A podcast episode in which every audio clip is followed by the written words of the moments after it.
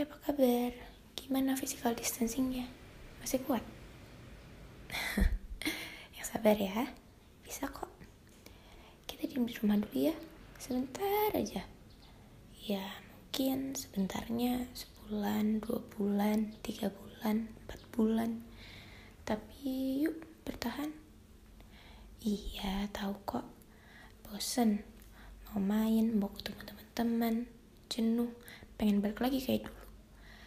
Tapi coba deh taruh HP-nya sebentar. Kita lihat keluar. Lihat apa? Hmm, nggak tahu. Lihat aja.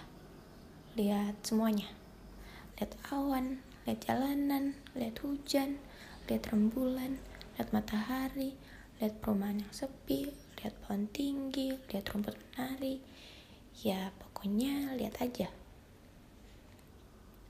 kita hidup tuh nggak sendiri. Kita sama-sama kok lewatin ini. Kita sama-sama berjuang dengan cara kita sendiri-sendiri. Para pejuang berperang di luar sana kita bantu-bantu dari sini. Di rumah bukan berarti nggak ngapa-ngapain kan? Kita bantu-bantu sebisa kita. Kita bantu dengan memberi.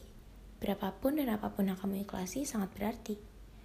Kita bawa dalam doa dan percaya bahwa semua akan membaik pada waktunya.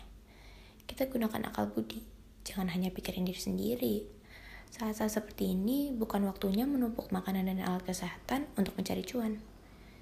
Kita jaga kesehatan dan kebersihan, bukan hanya untuk diri kita, tapi untuk semua lansia dan semua manusia lainnya.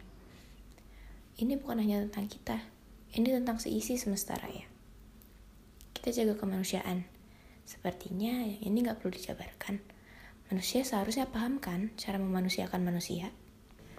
Semua kesulitan memiliki tuannya masing-masing, dan semua manusia punya kekuatan yang berbeda untuk bertanding. Jadi, yuk kita kurangi beban satu sama lain